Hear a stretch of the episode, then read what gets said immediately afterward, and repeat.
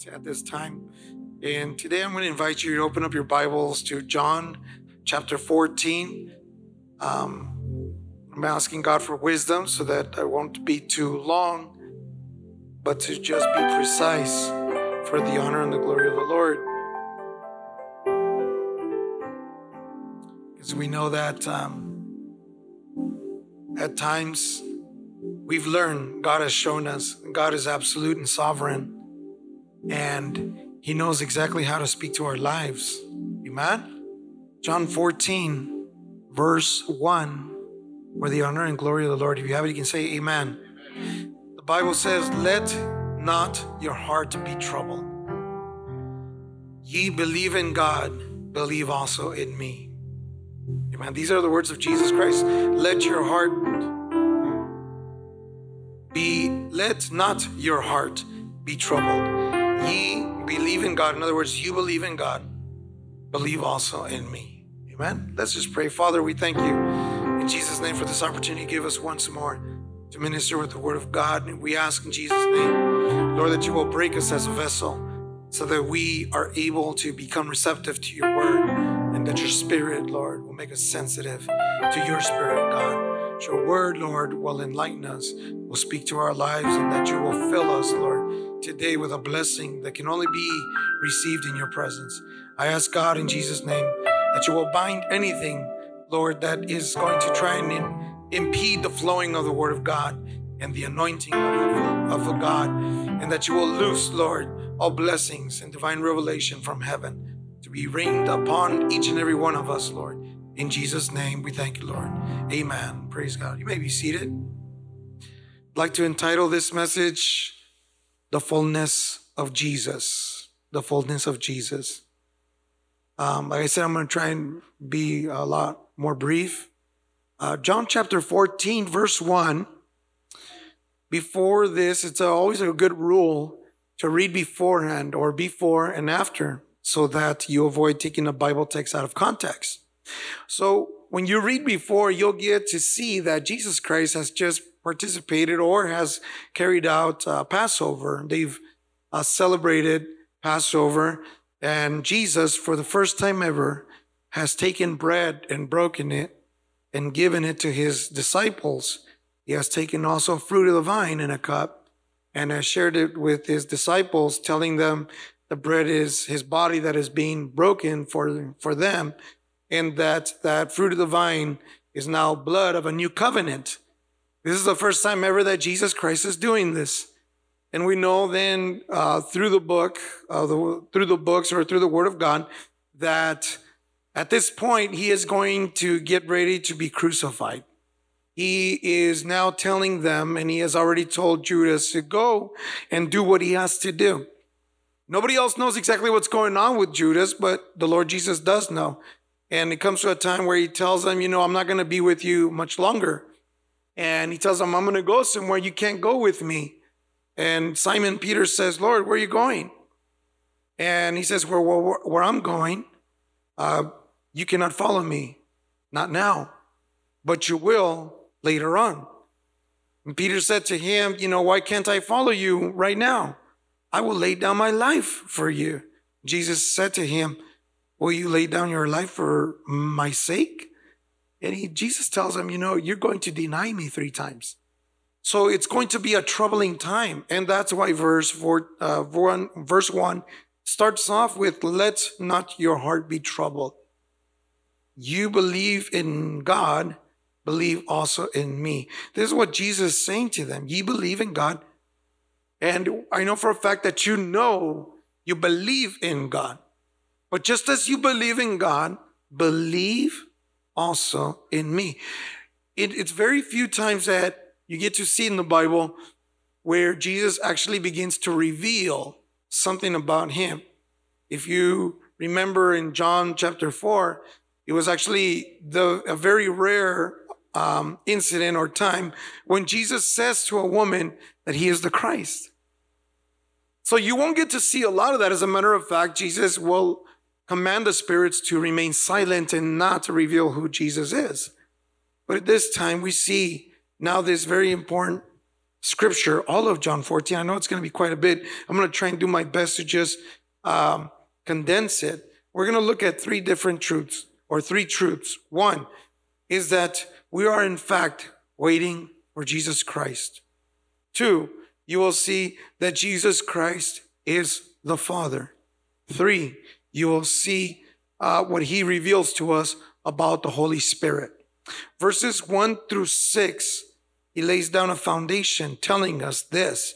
In my Father's house, verse two, John fourteen, verse two, are many mansions. This is what he says. If it were not so, I would have told you, and I'm going to paraphrase a little bit. So in my Father's house, there's many mansions. If that wasn't the case, then I would have told you that there was no such thing. I would have already been straightforward. I would have revealed it to you. I wouldn't have, in other words, we wouldn't have, people wouldn't have uh, continued to think something that wasn't so. But he says to them, there are many mansions.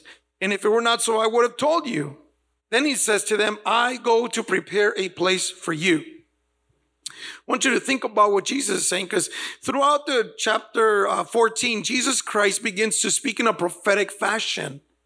He speaks to them in such a way, in such a way that we could use some sort of deductive reasoning and see what he's trying to tell us as God's people.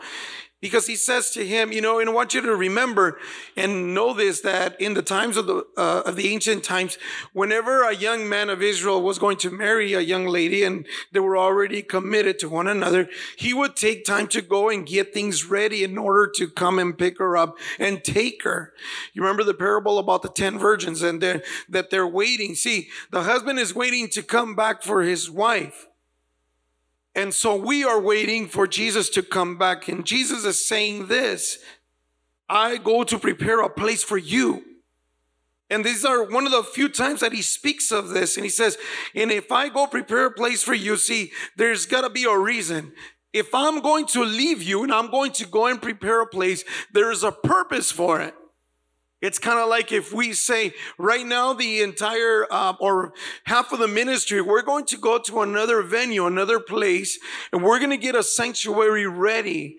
And we're going to work on the sound system. And we're going to work on how we're going to lay out the parking lot. And, and if that is the case, then you can assume, you can reason that where we go, then we're going to come back so that we can all migrate to that new place, right? There's a reason for it, and Jesus is laying this down, and he's saying, and I'm gonna, if and if, if I go, I go and I prepare a place for you. Then if that's the case, it's because I will come back again and receive you unto myself. Jesus is saying this. And this begins to confuse some of the disciples there. The ones that speak up actually begin to ask questions. And he says that where I am, in other words, wherever I go, you are also going to be there with me. So remember, he's telling them, don't be troubled. I'm going to go and I'm going to go prepare a place. And where I go and prepare this place, I'm going to come back, because if I go, I'm going to come back and I'm going to take you unto me. And then we're all going to go over there and we're going to be together. And this begins to, again, stir up kind of a question. Verse four, and whether I go, ye know, and where I'm going to go, you know already, and you already know the way. You know what's interesting, and I, and I gave this example. If we were to get together right now, and if I were to, as we are together, and if I were to say, hey, you know what? I'm going to go meet you there. I'll see you guys in one hour. And I leave, you're going to say, meet us where? Where are we going to go? We don't know what direction to go, north, south, east, west. We don't know the venue. We don't know the location. We don't know the time.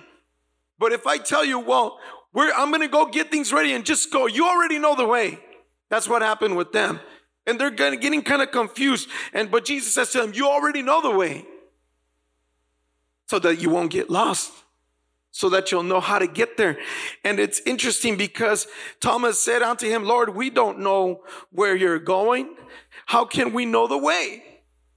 How? Jesus said to him, I am the way, the truth, and the life. And no man cometh, cometh unto the Father but by me. And what he's revealing to him is, I'm telling you about where you gotta go. You already know, because that's me. I am the way. It's, I am the direction. I am the place. And the, the Bible tells you that there are, and, and you know, the Bible tells you that there are ways that for man seems to be okay, seem to be good, but the end of them is death. And Jesus speaks of a wide path and a narrow path, of a wide door and a narrow door. And he, he counsels us to go in through the narrow path where not too many people want to walk in. But he says, I am the way. I am the way. I am the truth and the life. So we know that Jesus Christ is going to be now, and he is the way and the truth. When we talk about the truth, mankind, men and women in both, there you can see some sort of a twisted Um, evilness where they take the truth and twist it around. And just to follow my example, if there's somebody that's been, you know, try, taking a trial and we're charging you with robbery, well, technically I didn't rob the place. Well, what do you mean? Well, I was just driving the car. They say, well, I didn't really do it. And, and they're an accessory. They're just as guilty as the other people, but they try and find a way. Well, technically I didn't do it. I was just in the car. And so it's a half truth. Just like, and it reminds me what the devil said to, to, to Eve. You're not going to die. You're not going to die. It's just that he knows that the day you eat of that fruit of the tree of knowledge, you're going to be just like him. You're not going to die.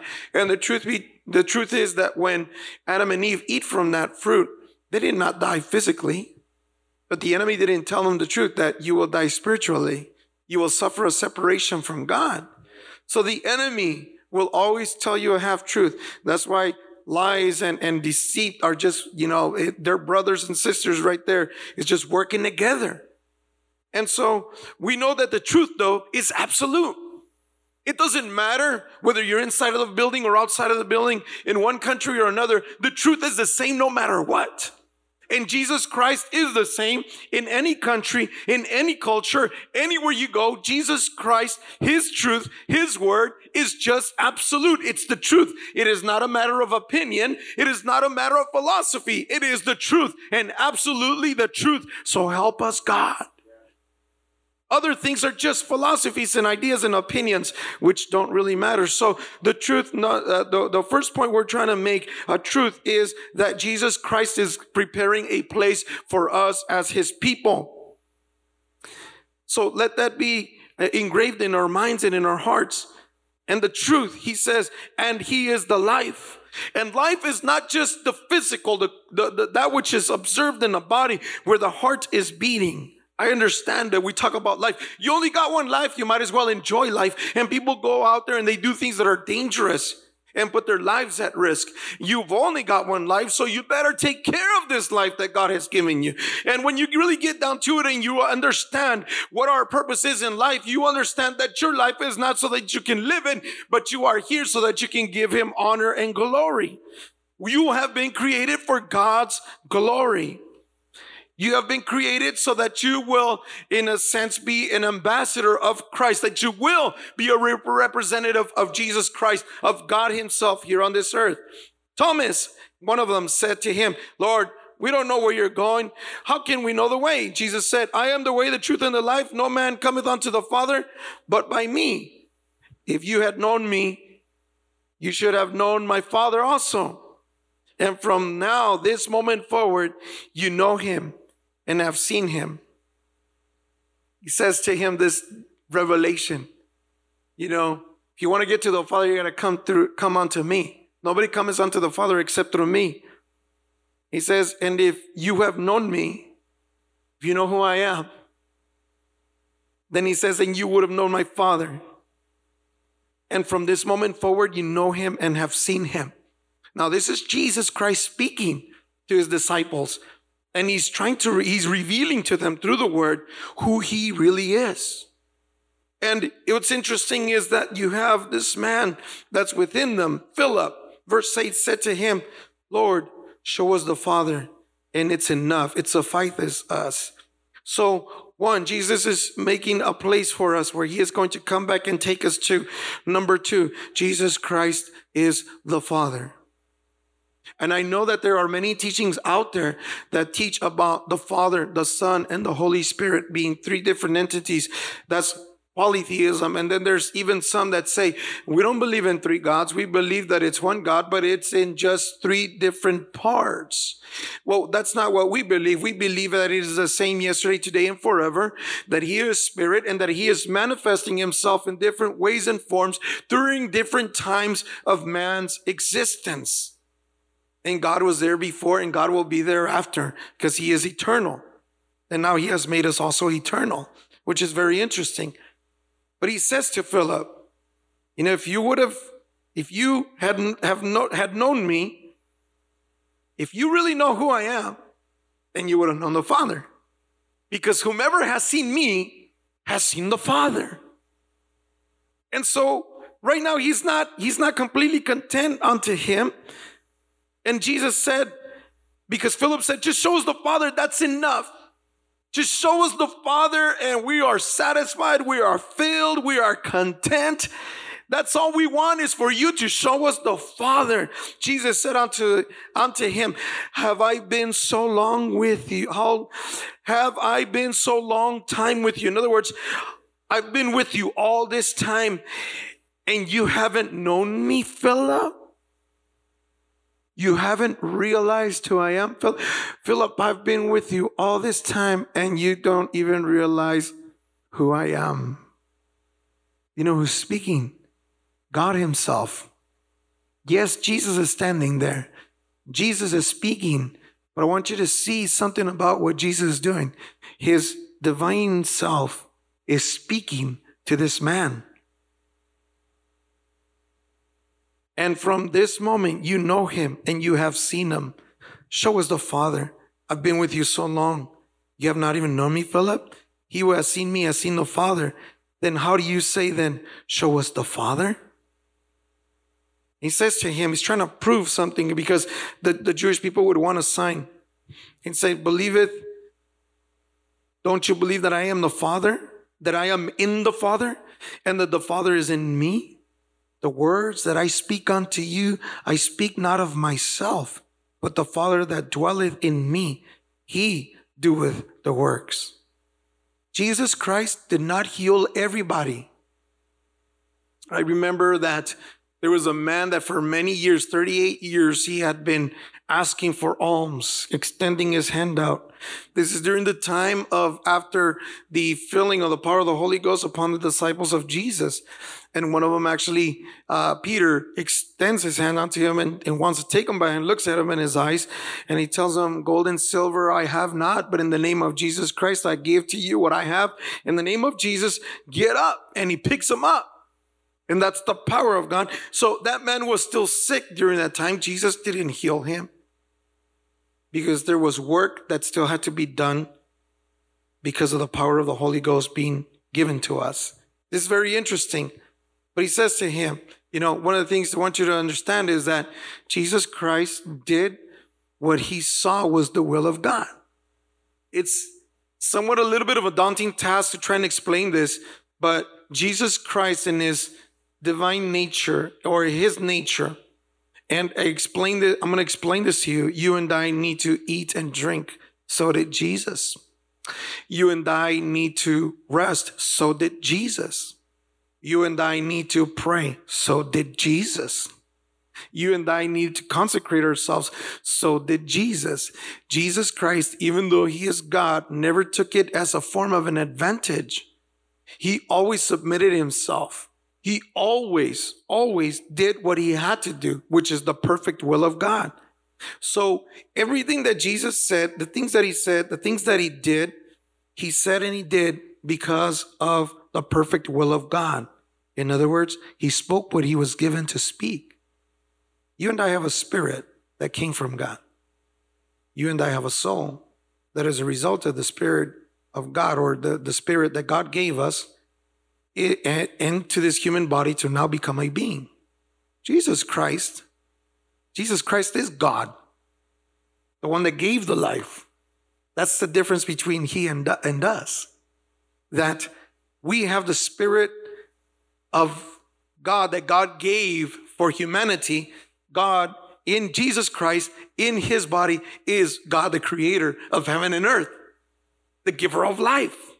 And so this is interesting because Now he's declaring to him, if even if you don't believe it, how come, why don't you believe it at least according to the works? The signs, the miracles, the wonders, they speak of this. They give testimony about this. And if it's not because of the words, at least because of the things, the works that are done. Verse twelve, he says, verily, verily, I say unto you.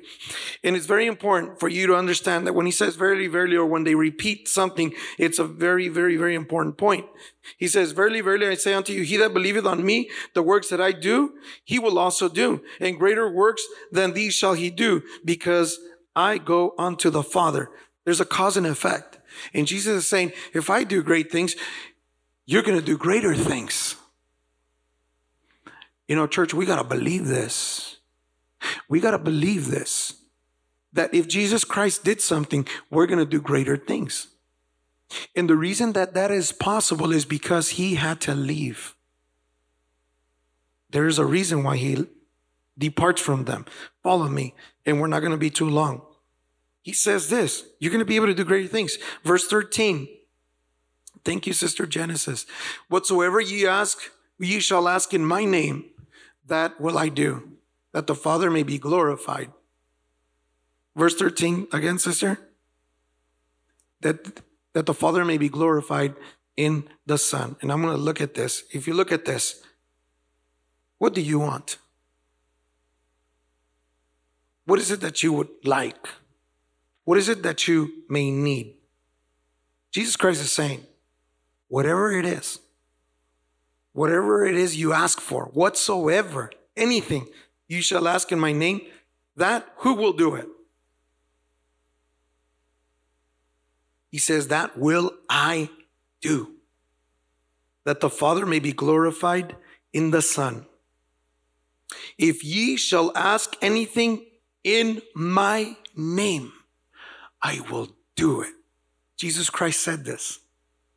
A lot of times people think, well, the Father's the one that's doing things. Jesus says, I will do it. Whatever you ask for in my name, ask for my Father in my name. I know we go like this by nature, right?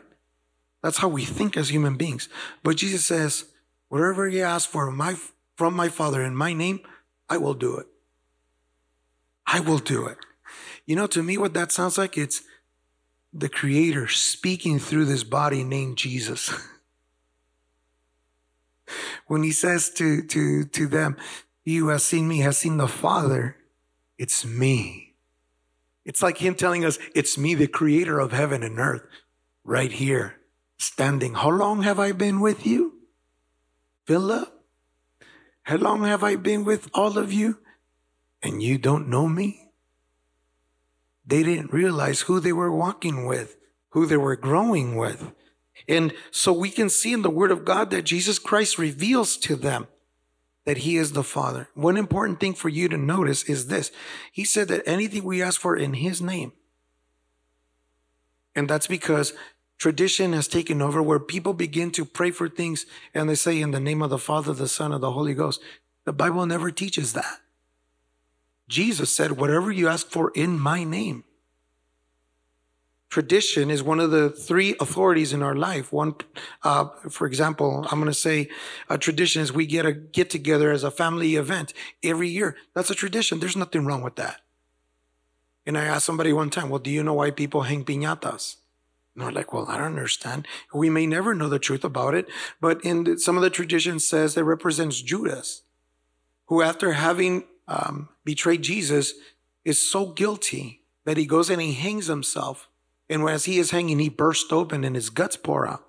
Sorry, I know there's kids here. So now what cultures have done is actually hang a piñata that represents Judas and they beat him until the candies come out. And so sometimes we do things without knowing what it really means. You ever seen the round piñata with the with the with the cones or with the the spikes on there? Some of them said it's six, some of them seven. The Bible says that there are six things that are an abomination unto the Lord, and even it's seven. And so some of the tradition says, well, what they do is that represents the seven sins of man, and they blindfold you so that you're disoriented, they spin you around, and then your job is to try and fight the temptation, and you're trying your best to just beat it away. So there are things that are tradition that we do that sometimes we don't realize what it really means. Some things are perfectly harmless. Some things are not harmless. Two would be another authority. One plus one is, and two plus two is four. I knew there was mathematicians here, right? My brother's an engineer. Iron does not float. The Titanic was floating. But when it was breached, when its hull was breached, it sank because iron does not float. That's logic. But God says, step aside with your logic, because the man of God, the prophet, touches the waters with a stick and the axe head floats. And logic says that when a human body begins to die, it breaks down. There's no neurological activity. There's no beating of the heart. There's no blood circulation. And you start to have necrosis and, and everything starts to die. Then you have rigor mortis, where the body begins, at first, uh, the body begins to relax and then it begins to stiffen. And that's rigor mortis. And, and, and the body is just dead. It becomes decomposed. The bacteria and everything, the body starts to swell up and release gases and a really bad smell. And it's over. Once it's done, it's done. But then you have Jesus that says to a man that was dead, his body that was dead for four days, he steps up to the, to the tomb and he says, Lazarus, come out. And here comes the dead man coming out of that tomb after four days of being dead. Some people have said that uh, Jewish custom says that around for three days, somebody can, you know, maybe still come back to life. Jesus removes that doubt. I'll give you four days. That way you can't turn around and say, well, he could have resurrected anyways. It's not, it's not a miracle. And, and, and, and now, well, I'll give you four days. And he resurrects him.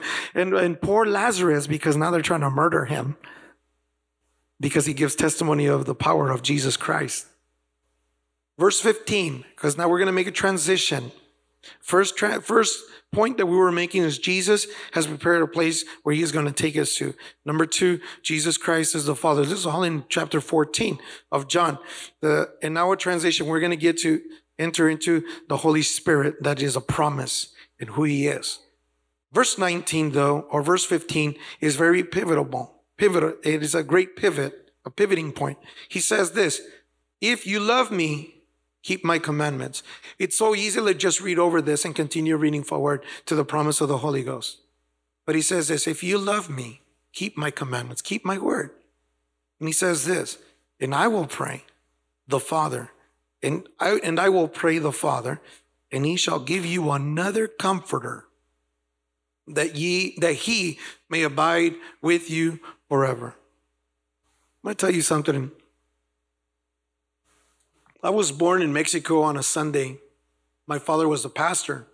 After Sunday school, he told the congregation, God bless you, I'm going to go. My son is going to be born. He spoke by faith. There was no ultrasounds back then. He had no way of knowing boy or girl. He just by faith said, God bless you, I'm going to go. My son's going to be born.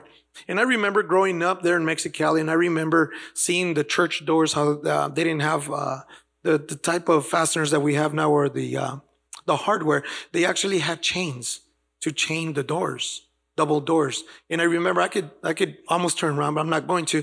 But if I was, I remember in my mind, if I was standing here, the palm trees are right here.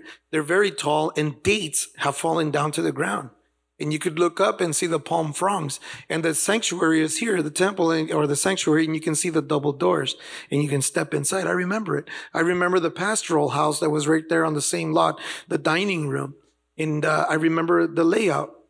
I remember all that. But you know what? That doesn't make any difference unless you have an experience with Christ. That's what really counts. And the reason I'm saying this is because uh, we got to think about what he is saying. Keep my commandments. He's saying it doesn't matter how close we are into the church. If we are not faithful to his commandments, to his word, then we lose out, because he says that he is going to pray. And there's going to be another comforter. And this may seem the reason why are you bringing up the fact that you grew up in the church? Because for a lot of us, even though we grew up in the church, all of this was not always clear. I remember I dropped off my wife. She was going to mission college. We were, we were just married, and I was at home, and I was going through uh, this chapter, and I was remembering, I was talking to Jesus. I was reading it. I said, Jesus, this is why people get confused, because you talk about you know, the, the Father. You talk about the Holy Ghost or the Spirit of God. And you talk about these things like in third person and this and this and that. And then all of a sudden I get to the point where he says this in verse eighteen, I will not leave you comfortless. I will come to you. But when you read that in English, you, you look at it in Spanish. He is saying this, I will not leave you as an orphan. I will come to you. Man, talk about God speaking to you. Brother, I just shed tears. And I said, only a father can say that to his children. Jesus Christ, the Father, is standing there speaking to them, sharing this truth. And he is opening his heart. He said, look, just keep my commandments. And if you do, I'm going to pray the Father. And he will, and, and he shall give you another comforter with a capital C. Comforter, though, the one that comes and comforts you when you're in pain and when you're in suffering and when you're afraid. I remember seeing the video of the fires. Somebody had the ring and the ring uh, that, that uh, camera was recording. And I felt so bad for seeing this, this uh, ju- junior age uh, girl, and and she's by the car with her mother. She's standing there with her backpack, and there people are running and screaming, the fire is coming, and you can see her run back inside. And the reporter said, and the mother chases her, goes running after her to comfort her, to tell her it's going to be okay. And here is Jesus Christ the Father saying that if we keep his commandments, then He will, he will pray the Father, and he shall give us another comforter that he may abide with us forever. Who is this comforter? Verse seventeen tells you who it is, the Spirit of truth, whom the world cannot receive. The world cannot receive him because it seeth not. They don't, they don't see the Spirit of truth, nor the, neither do they know knoweth him. In other words, they don't know the Spirit of truth. They don't see the Spirit of truth, so they cannot receive the Spirit of truth. But you and I, Jesus says to them, but you know him, for he dwelleth with you, and he shall be with you. Where is this Spirit of truth? Because he says he is dwelling with you, and he says, I will not leave you comfortless, or as orphans I will come to you, because Jesus Christ is the Spirit of truth. Yeah. Just not revealed as the Spirit of truth. There's a time when Jesus will come back as the Spirit of truth, the comforter, but it's not that time yet. He speaks in the future, I will not leave you comfortless. I will come to you. A little while longer, the world's not going to see me anymore. I'm going to paraphrase a little bit. And that day shall come. Verse twenty, at that day, there's going to be a day that at that day ye shall know that I am in my Father, and ye in me, and I in you. This is where I'm about to summarize, so I won't be so long. This is what happens. He says, there's going to come a day where all this is going to start to make sense to you. That's basically what he's saying. At that day, the Comforter, when that happens, you are going to understand that I am in the Father, the Father in me, and that I am in you. That's what he's saying. When you really look at what he's saying, that's exactly what he's saying to them. You're going to understand it. And he tells us how this Spirit of truth is going to remind us of the words of Jesus. And Jesus says, I'm telling you this beforehand, before it all happens, so that you will believe. You ever had somebody try and tell you that, well, I know what's going to happen, and they're telling you something that everybody knows. Man, that ain't no prophecy. That's no mystery. You're telling us already common knowledge. But Jesus Christ is saying, I'm telling you all of this, it hadn't yet happened, so that when it happens, you will believe. And Jesus Christ reminds us again, verse twenty-three. Oh, excuse me, I'm going to backtrack a little bit. Verse twenty-one, he that hath my commandments and keepeth them, he is the one that loves me. And he that loveth me shall be loved by my of my Father. And I will love him and will manifest myself to him. So on that day, he is going to manifest himself. Manifest comes from the etymology of the word, includes the word uh, like manual, hand. And what that means is something that cannot be seen will become present, almost palpable. I said this to the Spanish congregation, and it's, we got to be very careful. You know, Hollywood does these movies like they did The, the Exorcist and other spooky movies where they deal and talk about things they have no idea about. They don't know what they're messing with. And we as believers of Christ have to be very careful. And I remember the Bible, remember this, what the Bible says, that the young men get together and they try and cast out a devil out of, a, out of another man. And they say, to him, well, in the name of, you know, the one that Paul preaches, and the devil, that, that man with the spirit looks at them. Now, the man doesn't speak to them, but the spirit manifests. I know Jesus, and I even know who Paul is, but who are you? They were trying to cast him out in Jesus' name, but they didn't have the authority. Just, I know who Jesus is. I know who Paul is. Who are you? And that one single man begins to beat and tear off the clothing to the point he leaves them nude, and they run away because they messed with the wrong spirit. And sometimes we don't understand that, and, and, and we see kind of movies out there, but I've lived this.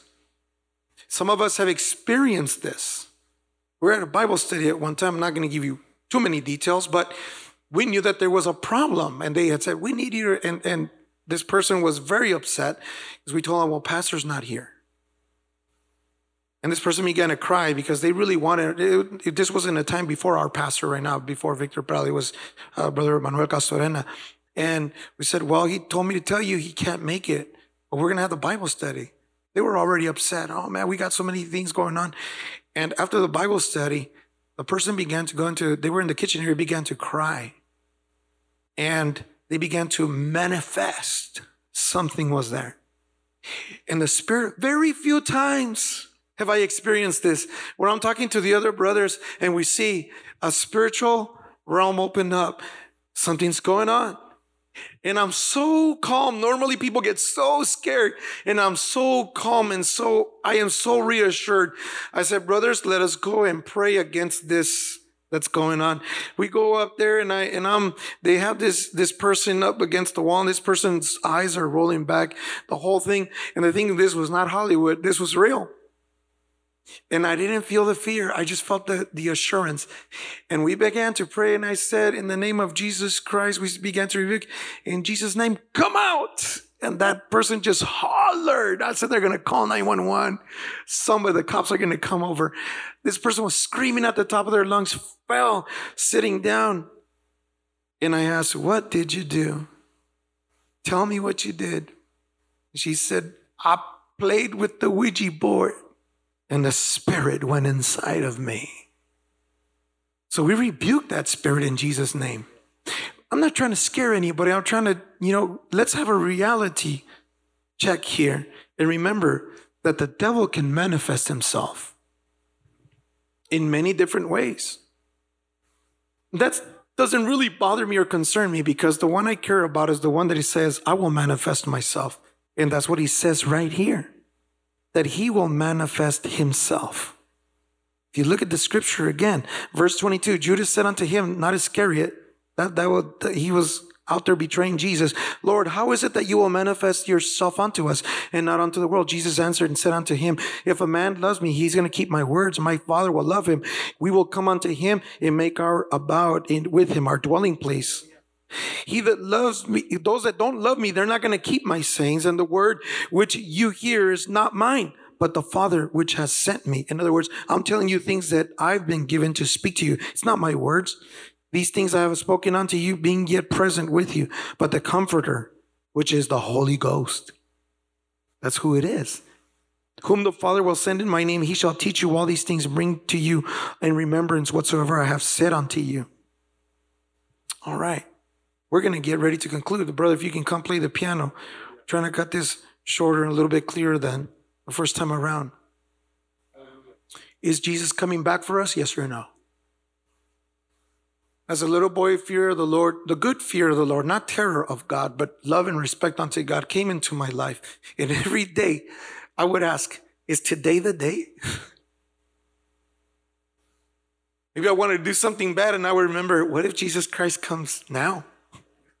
And I'd hold back. But that came into, and I still consider it every day. Jesus Christ can actually come today. He can. When he will, we don't know, but he will. And he says, first this, um, I'm going to go to Acts chapter one, verse nine through eleven. Angels give testimony of Jesus coming back. Acts chapter one, verse nine through eleven. And when he had spoken these words, these things, speaking about Jesus, while they beheld, they were looking He was taken up. Jesus Christ is standing there. Then Jesus Christ begins to ascend. He was taken up, and then a cloud received him out of their sight. And while they looked steadfastly toward heaven as he went up, behold, two men stood by them in white apparels. And they said, which also said, ye, ye men of Galilee, you, men of Galilee, why stand ye gazing up into the heavens? Why are you standing there looking up at the heavens? This same Jesus, which is taken up from you in this, into heaven, shall also come. Just the way you see him leave, or he's being taken into the heaven, that's how he's going to come back. Angels give, gave testimony of this. He's coming back. First Thessalonians chapter four, verse sixteen through eighteen, the Bible says the following. First Thessalonians, and thank you, sister, for helping us. First Thessalonians chapter four, verse sixteen through eighteen speaks of the church, of a time and a moment when Jesus Christ is going to come back. First Thessalonians. And we are patient because our sister and brother are helping us. First Thessalonians chapter four, sixteen through eighteen. For the Lord himself, not somebody else, the Lord himself shall descend from heaven with a shout, with the voice of the archangel, and with the trumpet of God, and the dead in Christ shall rise first. Verse seventeen, then we which are alive and remain shall be caught up together with them in the clouds to meet the Lord in the air. And so shall we ever be with the Lord. First Corinthians fifteen, verse fifty-one through fifty-two tells us that there is a mystery. And he says, not all of us shall be dead. Not a lot of us shall be asleep or resting. Not all of us, but there will come a time when the, the, the resting and, and those that are awake will be, now behold, I show you a mystery. We shall not all sleep, but we shall all be changed. Oh, I'll fly away, oh glory, I'll fly away. It's a song that is sung. The next verse, please. fifty-two says, in a moment, in the twinkling of an eye, in the last trump, the trumpet, for the trumpet shall sound and the dead shall be raised incorruptible, and we shall be changed. Matthew twenty-six, twenty-six through twenty-nine. Matthew twenty-six.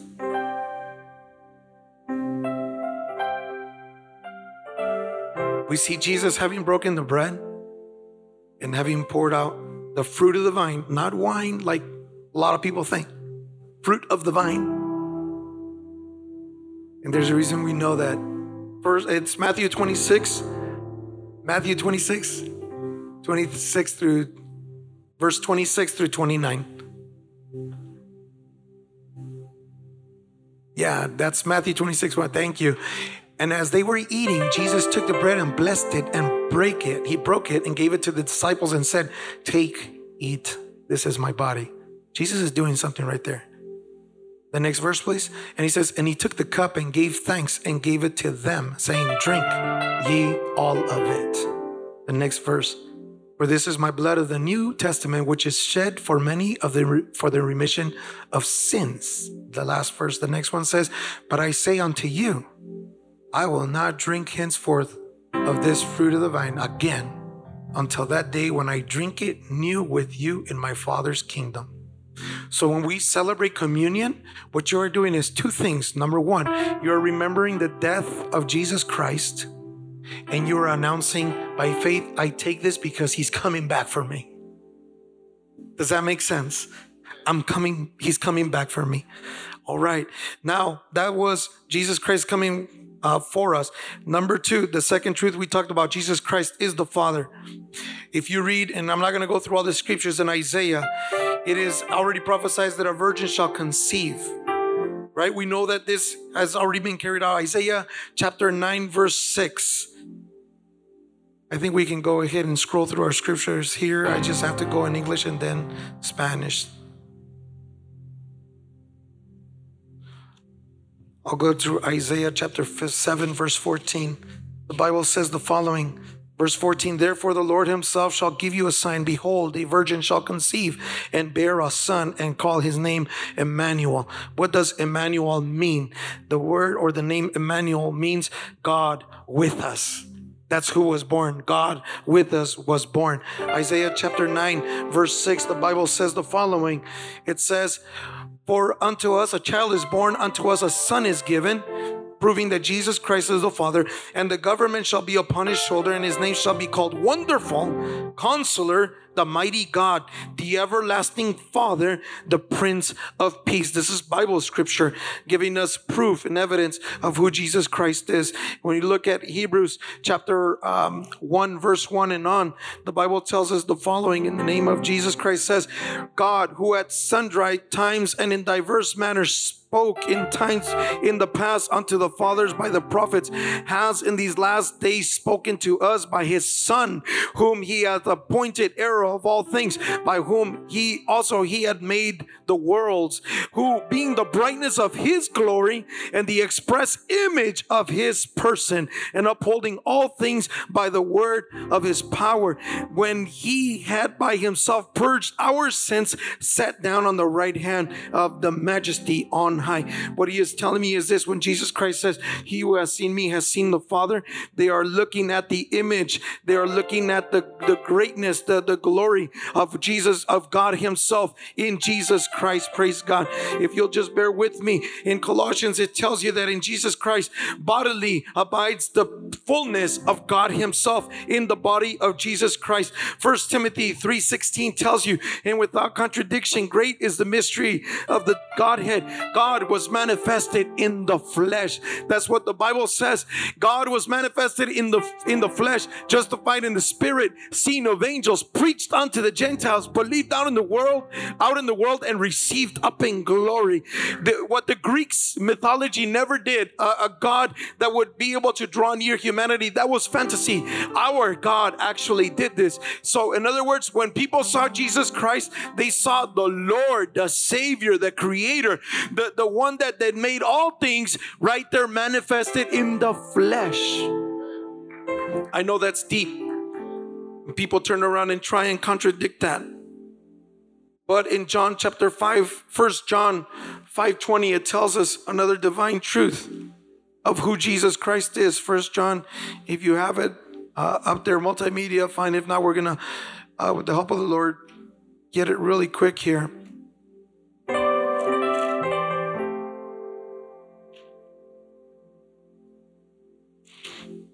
Verse five, verse twenty says the following, and we know that the Son of God is come. We know Jesus Christ is come and has given us an understanding we may know him that is true. And we are in him that is true. He is the truth, even in his Son, Jesus Christ. Who is this Jesus Christ? This is the true God and eternal life. That's who Jesus Christ is. This is the true God. Remember Thomas, he, he he he now he begins to worship Jesus, and he says, says to him, my Lord, my God. We talk about the Holy Ghost. We say, we see how John the Baptist says, surely I baptize you in water, but after me, before me comes somebody that will baptize you in fire and the Holy Ghost. That's a promise, prophetic. Nobody had told him about the Holy Ghost. No human being had told John the Baptist about the promise of the Holy Ghost. But he knew that Jesus Christ was coming, the Messiah, and he knew that he would baptize people in water, and that Jesus, that the Messiah, when he was confirmed who Jesus is, he knew that the Messiah would baptize them in Holy Ghost and fire. We know that Jesus Christ said in John chapter three, verses five and eight to Nicodemus that whoever is not born of water and of the Spirit cannot enter the kingdom of God. He promised it, he said it, and he did it in Acts chapter one, verse eight. He said, and you shall receive power when the Holy Ghost has come upon you, and you will be witness. You shall bear witness into Jerusalem, Judea, Samaria, and until the ends of the world. He promised it, and it was prophesied in Joel two twenty-eight. And in the last days I will pour out my spirit upon all flesh. In Acts chapter two, we see how the Holy Ghost, and that day came. Remember it said, and that day, at that day, that day came. And now Jesus Christ had poured out his spirit and was no longer at a time just walking with them, but at this moment, then he is there in them. How many of you have the Holy Ghost? Raise your hand. Spoken in other tongues. Jesus Christ is right there inside. I know that people are not going to believe it a lot of the times. They're going to say, we're crazy. But if you're filled with the Holy Ghost, you spoke in tongues. Jesus Christ is right here. He said it. He promised it. He keeps his word. You ever want to see Jesus hug somebody? Look at a man or woman of God hung, hug another person. That's Jesus Christ working right there. We know who is the Holy Ghost for, because somebody told me one time that it was that we were wrong. Acts chapter two, verse thirty-eight, you see how Jewish people believed and they were baptized in the name of Jesus Christ. And they were also undoubtedly the disciples filled with the Holy Ghost at that time. And you see, and that's, somebody told me that's for the Jewish people, Jaime, that you're wrong. But you see it also in Acts chapter eight, where the Samaritans were the ones that also received the Holy Ghost and spoke in other tongues. And then you see in Acts chapter ten, how the Gentiles are also filled with the Holy Ghost and they speak in other tongues. And Jewish people are surprised. Let me tell you something. How many of you received the Holy Ghost before you were baptized? How many of you received the Holy Ghost after you were baptized?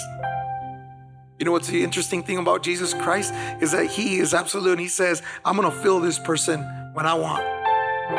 But Jesus, they ain't baptized yet.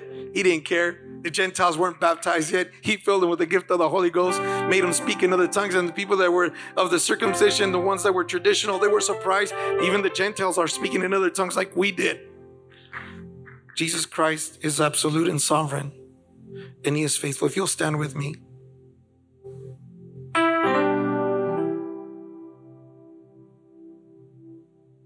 The fullness of Christ. John fourteen, it's so intense. So deep. Brother, how come I can't receive the Holy Ghost? That's a deep question, brother. Sister. John fourteen tells me Jesus himself said, if you love me, keep my commandments. And the gift of the Holy Ghost is a gift. You don't have to win it. You don't have to buy it. You don't even have to earn it. It's a gift by grace. Gives you responsibility, gives you power, gives you gifts, supernatural gifts. So today, whether you're saved or you haven't been baptized yet, you need to get a hold of Jesus and start believing his word. Somebody said to me the other day, you know, it's not like the old days. What do you mean the old days? Oh, the old days, we used to see a lot of miracles. Really? Yeah. It's true. My father told me stories. And it turns out another member of the church actually knew the same preacher, Roberto Muñoz, very famous name from Mexico. Would go and pray for people. They'd be delivered, talking strange things. Uh, with people that have been, you know, affected by witchcraft and other spiritual oppressions, very well known man of God. And something that's very interesting is I say to, I said to that person, well, what is it that maybe we're doing that's not in God's will? Because God hasn't changed. One of the things that I've discovered is that because of lack of the knowledge that we have, sometimes we hinder our spiritual lives. Anybody ever come to you and try to tell you about there's one, two, three, or different entities? All you need is just that one named Jesus Christ. That's all you need. That's all you need. Are you sure? He's, he said, whoever has seen him has seen the Father. But are you sure? The Bible says that he would fill us with the gift of the Holy Ghost. And so Jesus is here. If you've been blessed by Jesus Christ, I'm going to invite you to come forward. That's just my way of getting everybody to come to the front, because everybody's been blessed by Jesus Christ. Even if you don't realize it by accident, you've been blessed. Now, there's no such thing as accidents in Jesus.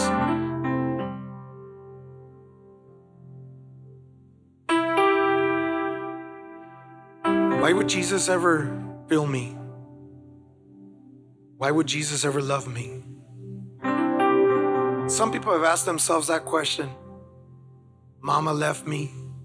Dad left me. If my own mother that gave birth to me abandoned me, why would he ever love me? He said that if your father, if my mother and father were to leave me, the Lord shall pick me up with everything. If there's something that we know is that orphans that have lost their mother and their father, Jesus Christ, the Lord himself, defends them. Defends them. I just think that we're just so blessed. Just pray with me if you'll follow me. Lord, thank you, Jesus. Because God, in John chapter fourteen and the rest of the Word of God, Lord, there is truth to be revealed to us. And I thank you for that truth, Lord Jesus, that you have allowed us to understand that you are the Father. That when we know, Lord, that when we receive you, we receive the Father because you are the Father. We thank you, God, because we know that one day everything we've gone through, Lord, will fade away. Everything that we've suffered will be a, a gone memory, erased from our hearts. And we will see you face to face, Jesus. Lord, I preach your word because I love you. I love you, Lord Jesus. That's why I preach your word. That's why I live for you, Jesus. Because we love you, Jesus, we have left things in this world. And it's all worth it, Jesus, because of who you are in our lives. You are our Father. You are our Comforter. I remember, Jesus, when we had a problem in our home. I remember, Lord, as I laid down, so troubled because of what was going on with my father. Now you shared your word, you spoke to me. Let your heart not be troubled. Don't let your heart be troubled. And Jesus, many people have told me that they don't believe that you are real. But I remember how you put those words in my heart and in my mind. And then I got a phone call. And I went and I picked up my father before he got mugged by two criminals.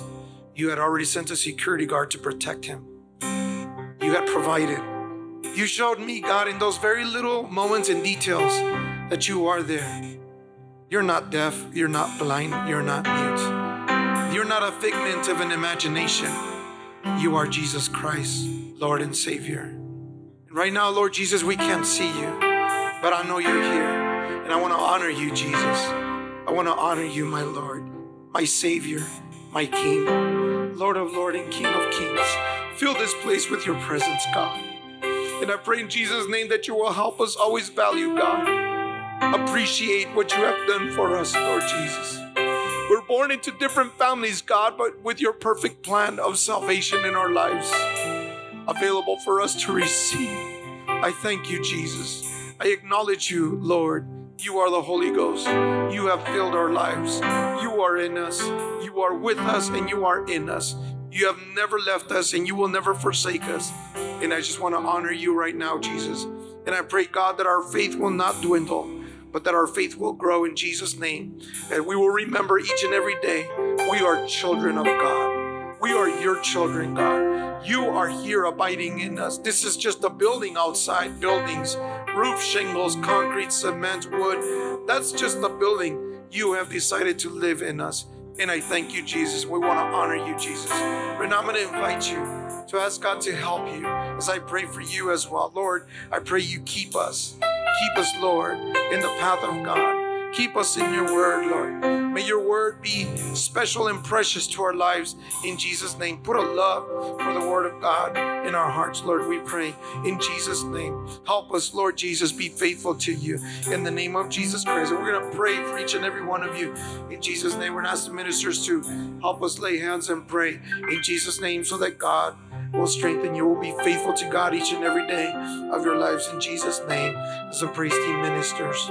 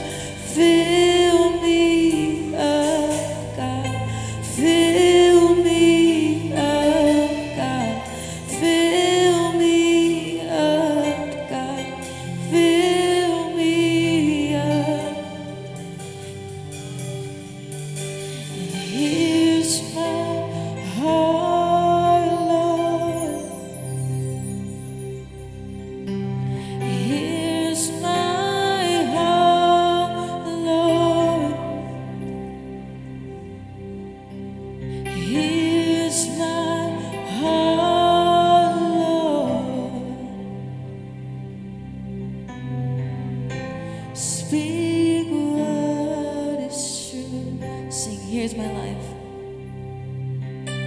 Here's my life, Lord. Here's my life, Lord. Here's my life, Lord. Here's my life, Lord. Speak what is true, speak what is true. Speak.